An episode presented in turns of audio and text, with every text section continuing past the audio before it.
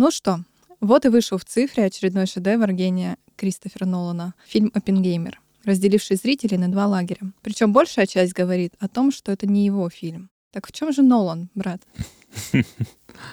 Поговорим о творчестве режиссера через его полнометражный дебют «Преследование», обсудим его производство, дадим субъективную оценку и проследим, как дебют повлиял на дальнейшую карьеру режиссера.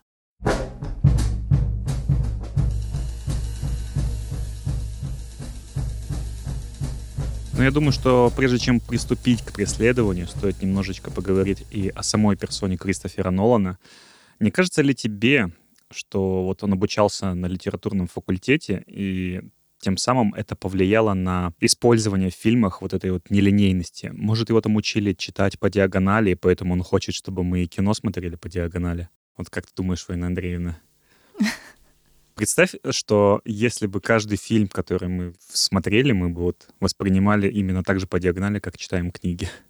Я бы очень хотел посмотреть, как он бы снял фильмы по российским сказкам, по отечественным там, по народным. Вот именно используя свою нелинейность, как колобок, например, от конца к началу пришел своего жизненного пути. И превратился еще в муку, да, и воду.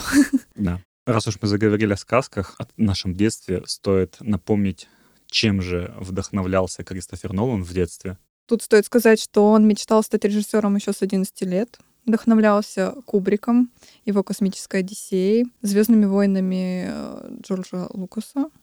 Сейчас, я думаю, вообще, если посмотреть на современный кинематограф, на современного режиссера, который там снимает голливудские блокбастеры, то там каждый второй вдохновлялся «Звездными войнами», взять того же Абрамса. Ну, у них и возраст примерно один, ну, то есть плюс-минус это ключевые фильмы, которые повлияли вообще на всех даже и на более позднее поколение, и на раннее. То есть это все-таки то, что не могло пройти мимо них, а все-таки такой переворот в индустрии кино, мне кажется, был в тот момент с этих точек зрения. Ну, благо, что у Нолана хватило ума не связываться с бездушной диснеевской машиной, хотя там он до сих пор не сказал своего четкого «нет», может быть, когда-нибудь снимет, когда, я думаю, Дисней сможет как-то снимать нормальное кино по Звездным войнам. Ну, если они ему дадут какую-то свободу в выборе в сценарии, потому что все, что у них сейчас, это очень сомнительно, именно с точки зрения сюжета, то я думаю, он вполне бы, был бы за развернуться на такой территории. Он же и Бонда хочет, ну не хочет, но он и им вдохновлялся в том числе. Это очень сильно прослеживается по стилю героев. Ну, сейчас, да, в последнее время ходят новости вокруг э, персоны Кристофера Нолана и то, что он там вроде бы как замешан в следующих частях франшизы. Ну, непонятно в какой роли. То есть там хотят сделать его режиссером следующей части, грядущей, там 26 по-моему, если мне память не изменяет. И дальше он будет, например, продюсером либо следующих частей дальнейших, либо там продюсером сериала, потому что сейчас Бондиан отошла Amazon. Amazon — это у нас стриминг, кстати, который не любит Нолан. Он же буквально у нас на днях рассказал, что нужно защищать физические копии фильмов, потому что из интернета сейчас можно удалить любую информацию, включая фильмы. И представьте, если мы сейчас из интернета удалим все фильмы мира, и как люди сейчас будут наслаждаться кинематографом. То есть, а вот физические копии будут нас как-то поддерживать. Ну, в России, мне кажется, все равно найдут, где достать все, все фильмы мира. Но если... Мы как-нибудь где-нибудь какими-то путями все равно найдем. Но да, он же приверженец именно больших экранов, широкоформатных пленок, вот этого всего. То есть он в этом плане поклонник, мне кажется, все-таки прям большого кино, которое будет именно идти в прокате. И судя по доводу, неважно, сколько он заработает. Ну, еще в копилочку Бандианы хочется сказать, что, в принципе, у Нолана каждый мужчина это такой секс-символ, как и, в принципе, Бонд. Нолан выбрал университетский колледж в Лондоне из-за возможности пользоваться киносъемочным оборудованием. Там же познакомился со своей будущей женой Эммой Томас и был президентом киноклуба. Во второй половине 90-х он основывает Syncope Films, логотип которой мы будем видеть в каждой полнометражной работе режиссера. Свой первый полнометражный фильм а, Нолан снял за какие-то там немыслимые сейчас 6 тысяч долларов. И, к примеру, карта «Деньги. Два ствола», вышедшие в том же году, стоили 1 миллион долларов. И собрали они 25 миллионов долларов. И куда менее известный Пи обошелся Дарну Аронофски в 60 тысяч долларов, а заработал в прокате 3,2 миллиона долларов. В принципе, можно сказать, что 98 год, хоть и 99-й называют лучшим годом в, в истории кино, да. да 98 год получился таким интересным в плане дебютов режиссерских. То есть вот я сейчас только что упомянул Ароновский и Ричи. Гая Ричи, да, и это тоже ведь были их режиссерские дебюты. Ну, это три разных режиссера, примерно одного возраста, и каждый режиссер э, совпадает в том, что как представитель страны своей, то есть Ароновский — это Британия, насколько я помню. Нет, наоборот, Гай Ричи. А, а, Гай Ричи — это Великобритания, Ароновский — это Америка. Хотя, кстати, интересно, что у него самое авторское кино из всех них, да. А Нолан, у которого мать американка, а отец британец, он на стыке. И в жанрах также, да, то есть э, Ароновский чисто авторский режиссер авторского кино. Гай Ричи — это чистейший британский стиль, Сейчас уже с костюмами, а вначале это все-таки такая хулиганская гангстерская история. Полюбившаяся именно российским гангстерам. Естественно. Это то, что у нас больше всего любят. А Нолан, он как бы балансирует на стыке авторского кино и популярного блокбастера. То есть у него какая-то вот есть незримая грань, что он вроде как и массовый режиссер, но при этом у него нет таких вот простых ходов, как у Ричи, взять просто бандитов и добавить шуток. У Нолана вообще нет э, шуток особо в фильмах. То есть оно все очень такое серьезное. Ну, кстати, про Арновский я бы еще добавил, что раз он у нас американец, и, в принципе, все сливки весь кинематограф, он стекается в Голливуд, и там очень много именно творцов, которые любят играть жанрами, которые пытаются как-то экспериментировать. И ну, поэт... кстати, да, она все-таки более свободная, как будто бы страна для экспериментов. В плане Тот кино. же Джармуш, да, он же американец. Да. Линч. Угу. Все прекрасно... Максимально авторские люди вообще.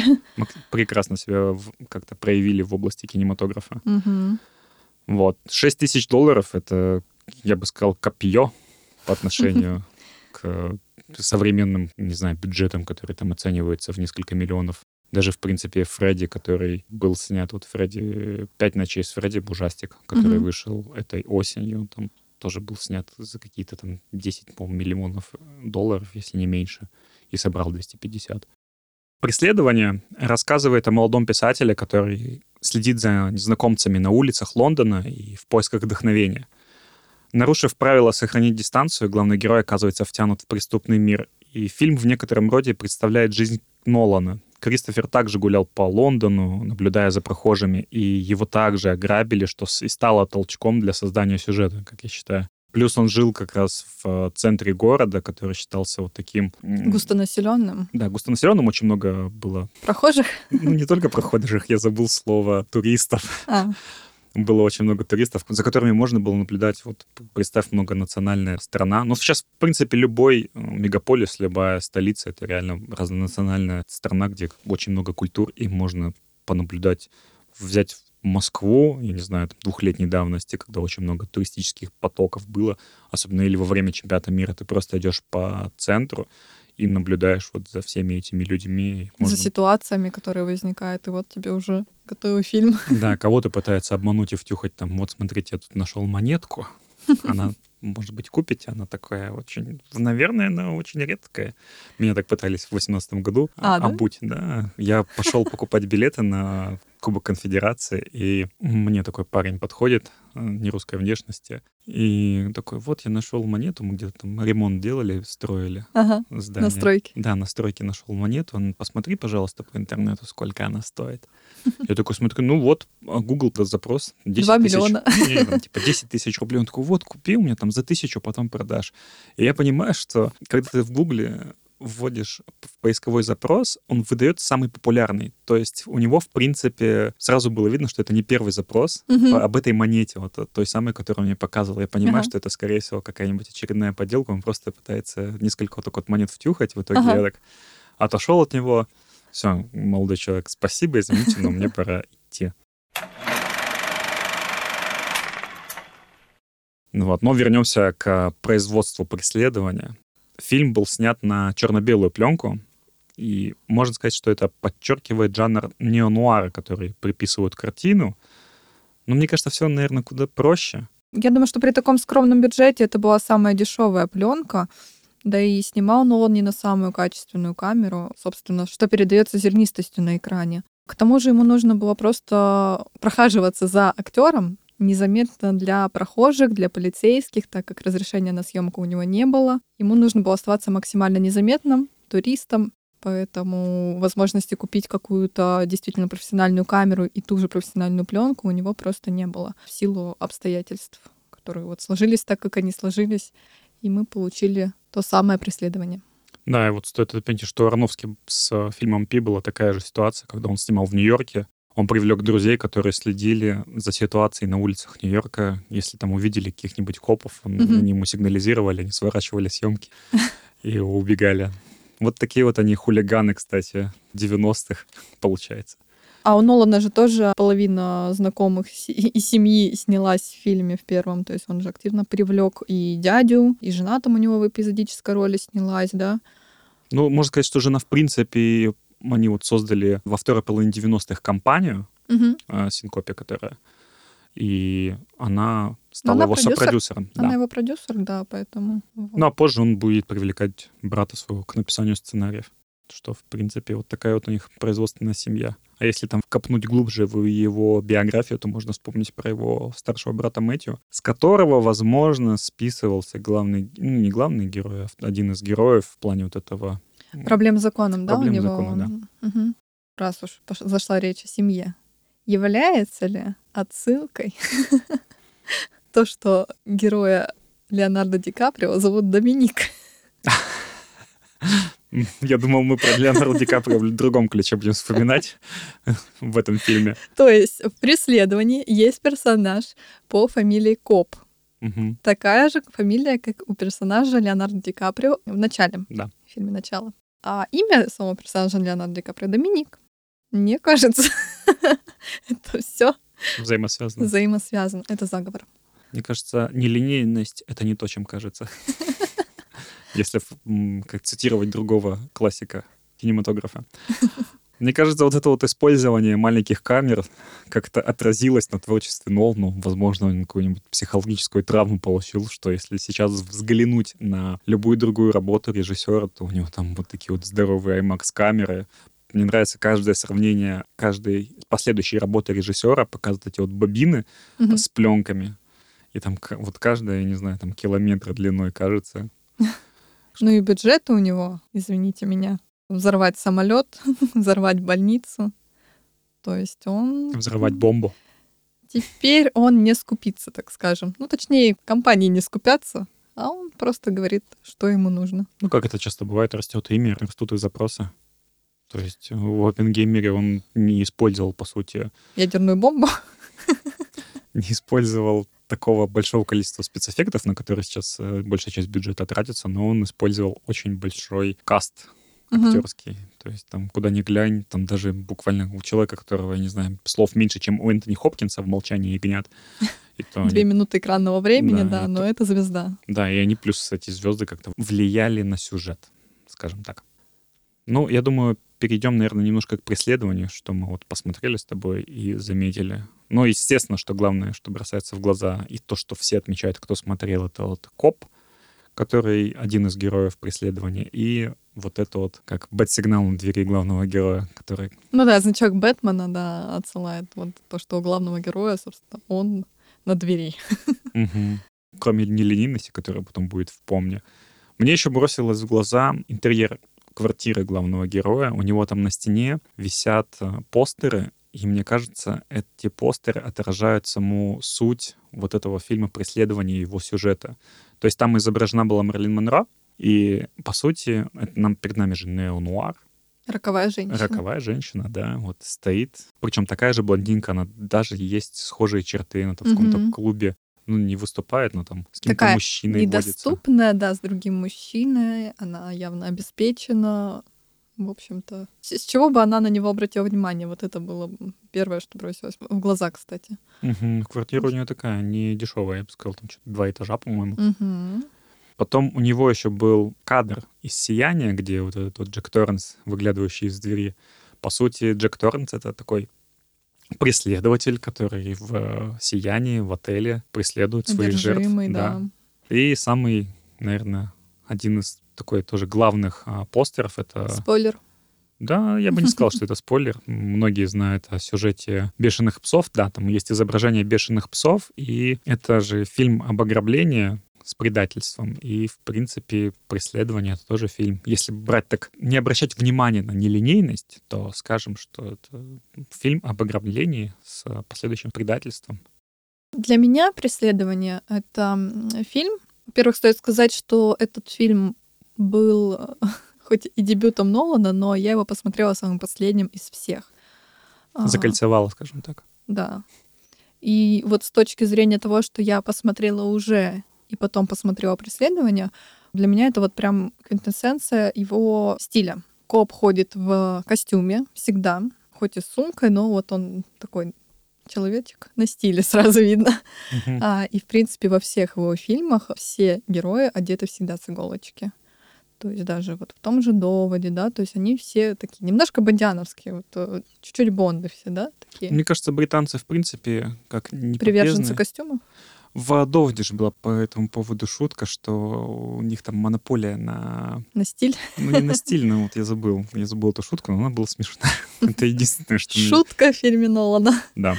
Ну, та же самая нелинейность, это понятное дело, но она в преследовании сделана, как мне кажется, грамотно очень. То есть она простую историю делает интереснее для просмотра, а не как в доводе, например, в том же, когда простую историю просто сделали невнятной. Ну, это мои ощущения. Поэтому преследование вот как фильм мне понравилось, как задумка, как это все смотрелось, как вписывается дешевая пленка. То есть это вот такое законченное произведение, это не сырой какой-то вот э, сюжет, который ты посмотрел, такой, М, ну это первая работа, нормально. Нет, это хороший фильм, абсолютно, и мне кажется, как раз после него двери для Нолана были открыты и для Мемента, и для последующих работ. Вот я бы сказал, что это как раз такая не квинтэссенция, ну, в принципе, да, это квинтэссенция самоидентичности режиссера. То есть, угу. несмотря на свой короткометраж, ну, не короткий метр, ладно, сколько он там идет? 70 ну, минут, меньше по-моему. обычного даже для фильмов тех лет, это меньше обычного. Минимум, мне кажется, полтора часа всегда фильмы шли, а этот час 10. 71 минута, по-моему, если мне память не изменяет. Угу. Вот, и за 71 минуту он умудрился вложить, во-первых, свой стиль, во-вторых, дать какую-то историю, внятную историю. Которая... Готовы абсолютно, да, то есть она абсолютно точно красиво идет. Не дать, не взять, так скажем, она прям. Ну, мне кажется, когда история основана на твоем каком-то самом жизненном опыте, тебе всегда ее легче писать. То есть угу. его же ограбили, и это стало толчком. Я не знаю, существует ли для... Вот если бы у меня что-нибудь произошло такое, дало ли бы мне... Вот у меня было 11 операций.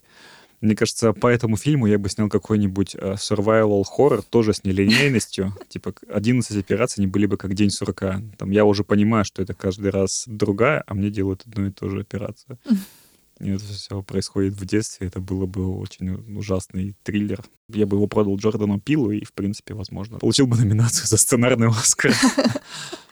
Как идея. Кстати, Пил тоже тот еще экспериментатор. Ну, это да. Новатор. И вот это черно-белое, вот черно-белость, я хотел сказать, неонуар. Сейчас полезно смотреть такие фильмы, потому что вокруг, в принципе, очень мало авторских фильмов.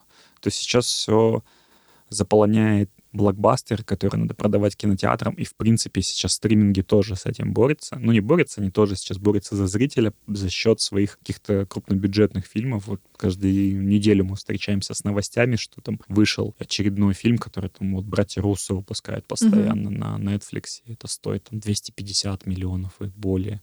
Такие фильмы, они помогают удостовериться в том, что киноискусство все еще живо что оно живет еще своей жизнью, и есть еще творцы, которые снимают в своем неподражаемом стиле.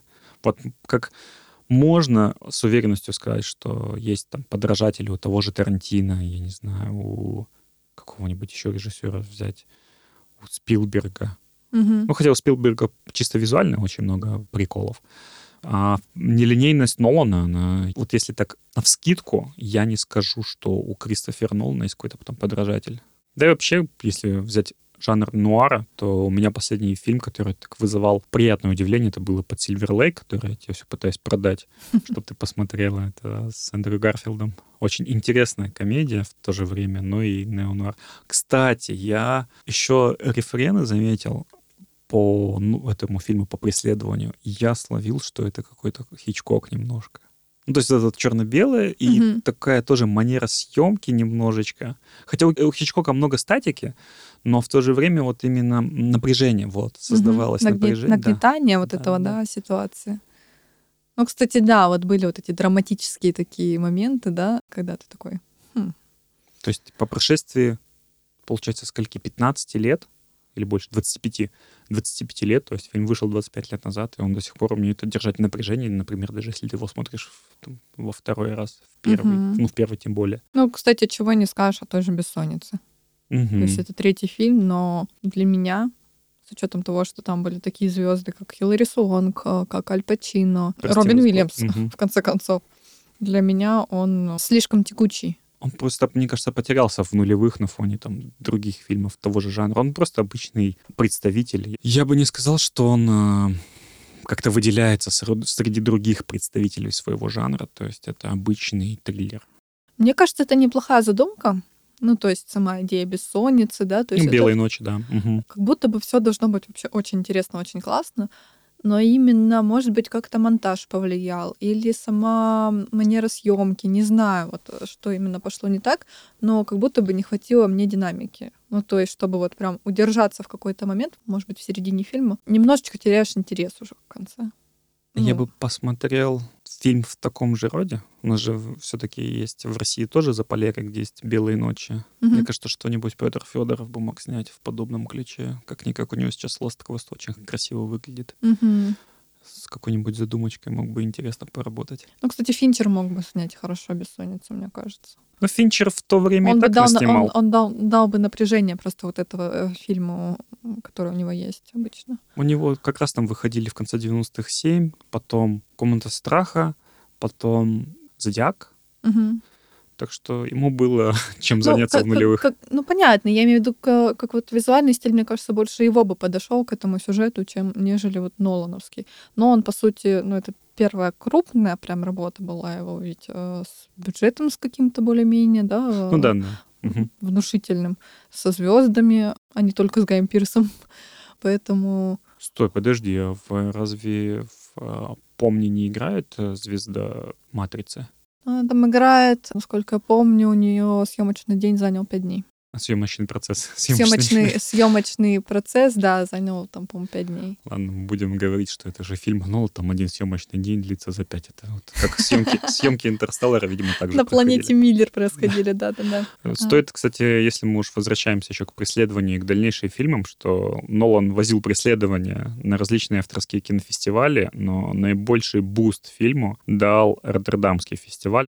Фильм привлек внимание не только любителей кино, но и представителей голливудских студий, включая Newmarket Films, которая в 2000 году выпустила вторую, также малобюджетную картину режиссера «Помни». И вот она как раз в одночасье стала культовой, как раз вознеся, я не знаю, фамилию Нолана как раз до таких голливудских величин. И после чего, я думаю, он стал таким... Ну, можно сказать, что он стал на расхват после этого фильма? Народный режиссер. Да нет, ну, конечно. Он, подожди, а... он Чебурашку не снимал, не надо Ну, я, кстати, долго думала, что помню, это его первый фильм. Ну, то есть я не углублялась никогда, вот прям. И, и я всегда считала, что, блин, вот он сразу стартовал с помни. Стоит вспомнить. помни, стоит вспомнить. Но смотри, ведь э, сейчас до сих пор на многих ресурсах пишут о фильме «Преследование», как раз на постерах указано, что это от режиссера фильма «Помнит». То есть многие сейчас пытаются напомнить о фильме, о режиссере, вот именно другими последующими работами.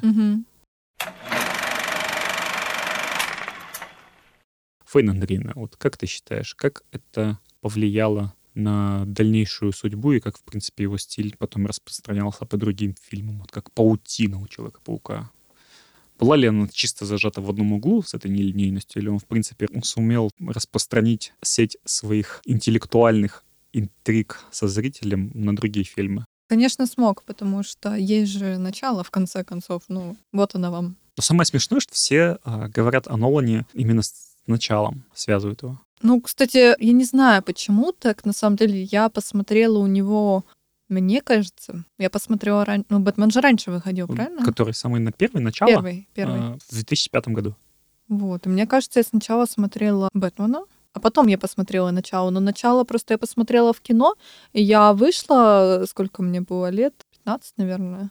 И э, такого шока у меня не было. Хотя на тот момент, по-моему, уже выходил «Аватар». Нет? Это «Аватар» позже был. Нет, он где-то вот в этих же сроках, по-моему, выходил.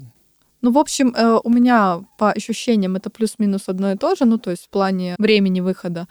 Но «Аватар» не дал мне такого восхищения кинематографом, как именно начало. Не знаю, вот именно история меня очень сильно зацепила. То, как это выглядит, меня безумно зацепило. И даже Ди Каприо, которого я не люблю. Я уже думал, это мы об «Аватаре» говорим или о начале. О начале. Даже Ди Каприо, которого я не люблю особо, на тот момент вообще терпеть не могла, мне представился очень обаятельным персонажем, который прям попал мне в сердечко. Ну, он такой вот реально в преследовании такой же такой бандит, который грабит, ну, вначале, если... Внедряет. Внедряет. Ну, ну, в принципе, он и грабил. Ну, он грабитель, изначально-то да. он да, ворует. Ну, то есть он вор информации, да. Так же, как и в преследовании, коп такой элегантный грабитель, который вторгается в квартире и узнает больше, наверное, о том, как люди живут, да, То есть они же там шарятся по, по А он это прям проговаривает в какой-то момент, что я смотрю, как я выведываю их тайны, да, вот э, я смотрю там шкатулки, в которых они хранят какие-то ценные для себя именно вещи, не то чтобы какие-то материально ценные, а именно для души, так скажем. Вот портрет жителей, скажем да, так. Да, да, да, и он собирает эти образы. Ну и вот такой же, в принципе, у нас герой Леонардо Ди Каприо в начале, он тоже там вторгается в умы людей, своих там э, целей своих э, жертв. И, в принципе, вытаскивает какие-то же тоже идеи. То есть они, когда пытались самую из, основную вот эту линию, э, когда выполняли, чтобы пробраться в мозг Келена Мерфи, угу. он же был жертвой у нас, да. вот, они пытались там выявить все его тайны, то есть не собирали о нем информацию. То есть, по сути, тот же грабеж средь бела дня с поездом. Среди Мумбасы. Не напоминай мне, это моя душевная травма. Мне не хватает Мамбасы в жизни. Хочется немножко африканских мотивов в этот промозглый вечер. Ты говорила про то, как ты посмотрела свои 15 лет э, начала. Я помню, как начало прошло мимо меня. То есть я... Даже мне... не ходил в кино? Нет. Он... Я помню, что это, короче, был э, день рождения моего одноклассника. Я пошел к нему на день рождения, что лет 18, по-моему, было. И он рассказывает, я был сегодня в кино, там фильм Нолан, там что-то про сон, он мне рассказывает, я такой, ну, прикольно, наверное, что-то интересное. Пойду посплю. Ну, я такой, ну, окей, и забыл. В итоге я посмотрел фильм, когда он там вышел ну, на, на физических носителях, то есть я его скоротечно скачал и насладился фильмом. Но тогда он, он, слушай, он меня удивил вот эти за счет того, что Нолан использовал такие, ну, свою нелинейность, вот эти все, скажем так, механики, которые до этого, в принципе, не использовал либо никто, либо так мало режиссеров. Угу. Но я помню, как в 15, в мои 15 лет выходил «Бэтмен. Начало», и я его не посмотрел, потому что меня почему-то оттолкнул постер фильма и такой посмотрел там я помню, что у него был такой цвета черно вот это вот зак- Оранжевый, да, да, а там, по-моему, то ли костер, ну, то есть там какой-то костер, огонь, по-моему. Там на фоне, был. по-моему, типа заката и просто вот этот а, след. Сил, силуэт, силуэт Бэтмена. Бэтмен, да, просто, и там след, по-моему, от летучих мышей. Вот. Что-то такое, да-да-да. И он меня оттолкнул, такой, ну, какой-то фильм опять очередной супергероев, мне неинтересно. Все. Я мимо него прошел. Темный рыцарь. Я, по-моему, даже не начало сначала посмотрел, а темного рыцаря, mm-hmm. потому что все о нем заговорили после Хита Леджера. Ну, конечно. То есть именно вот после, причем не после того, как он сыграл, а вот именно после его кончины, он как-то в фильм, все разговоры о Темном рыцаре вот вышли на новый виток, и я такой, надо посмотреть, что там за выдал перформанс Хит Леджер, что ему дали посмертно Оскар. Оскар да. да. Вот, в итоге вот у меня такая фильмография началась, и потом я посмотрел «Помни», начало Бэтмен, такой, о, оказывается, это часть какой-то а, вселенной. Это первая часть, оказывается, да. да? Она причем, кстати, выглядит очень забавно. То есть выстроенный вот этот вот Готэм, он такой так немножечко, ну, не, не карикатурно, но он выглядел...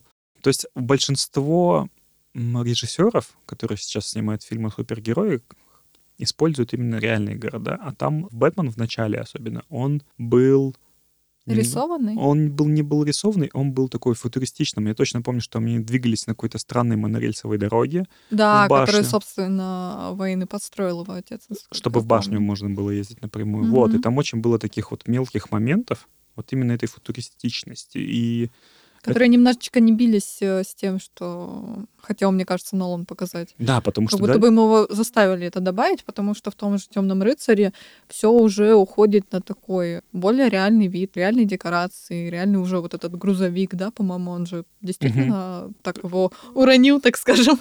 Ну, вот и в грузовик. Перевернул. Вспомнить в третьей части уже те же самолеты, и, в принципе, тот же Готэм, там брали крупные планы, то есть угу. это реально как будто бы существующий город с какой-то своей жизнью, да, в которую есть... веришь.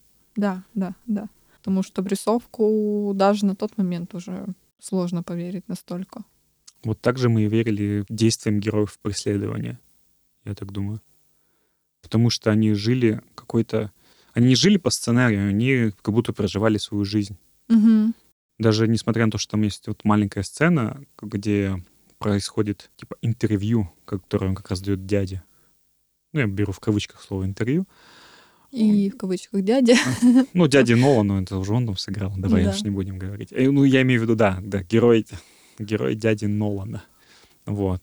Что даже этот маленький кусочек тоже воспринимается как-то видно, что люди как-то проживают эту сцену, они просто действуют по какому-то скрипту.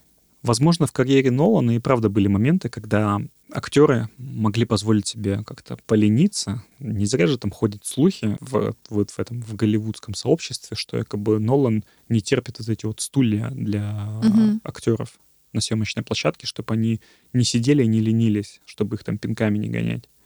И плюс он не использует телефон, вот эти вот слухи. Я, кстати, до сих пор не верю, что, мне кажется, у него есть уже телефон. Даже Мартин Скорсезе в ТикТоках участвует. В голосованиях на, лучших фильм, на лучший фильм, да. Нолан, он, у него есть свой стиль, который он использует, да, в том числе это не линейность, это его такая отличительная черта.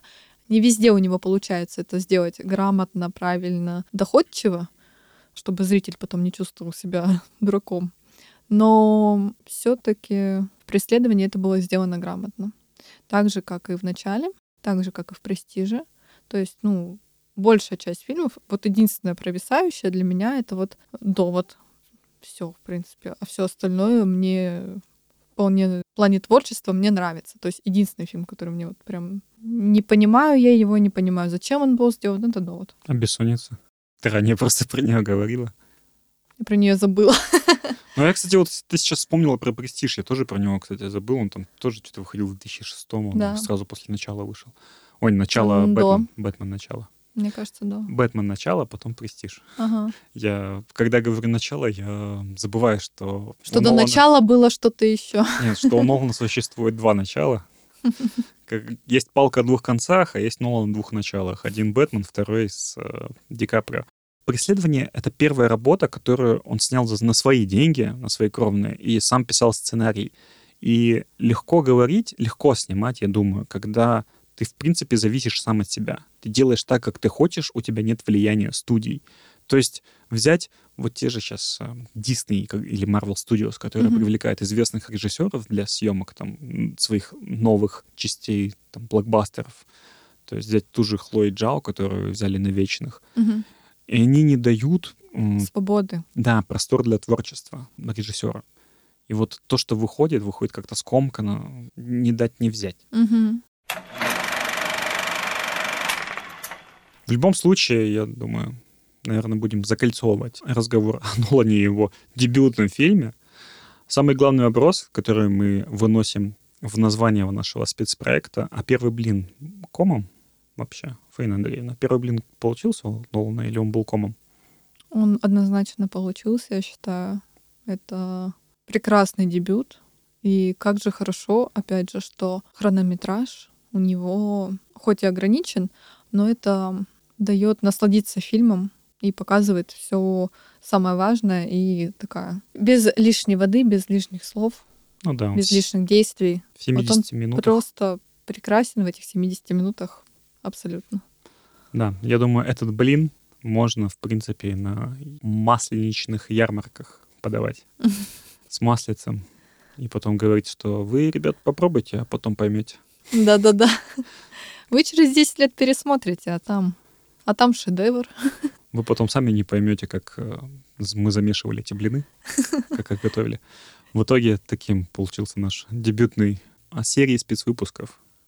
Первый блин комом, в которых мы будем обсуждать дебютные режиссерские работы. И мы пока не скажем, кто он будет следующей нашей жертвой. Потому что мы сами не знаем. Да, мы кидаем жребий, и там уже смотрим, кто будет следующей нашей жертвой.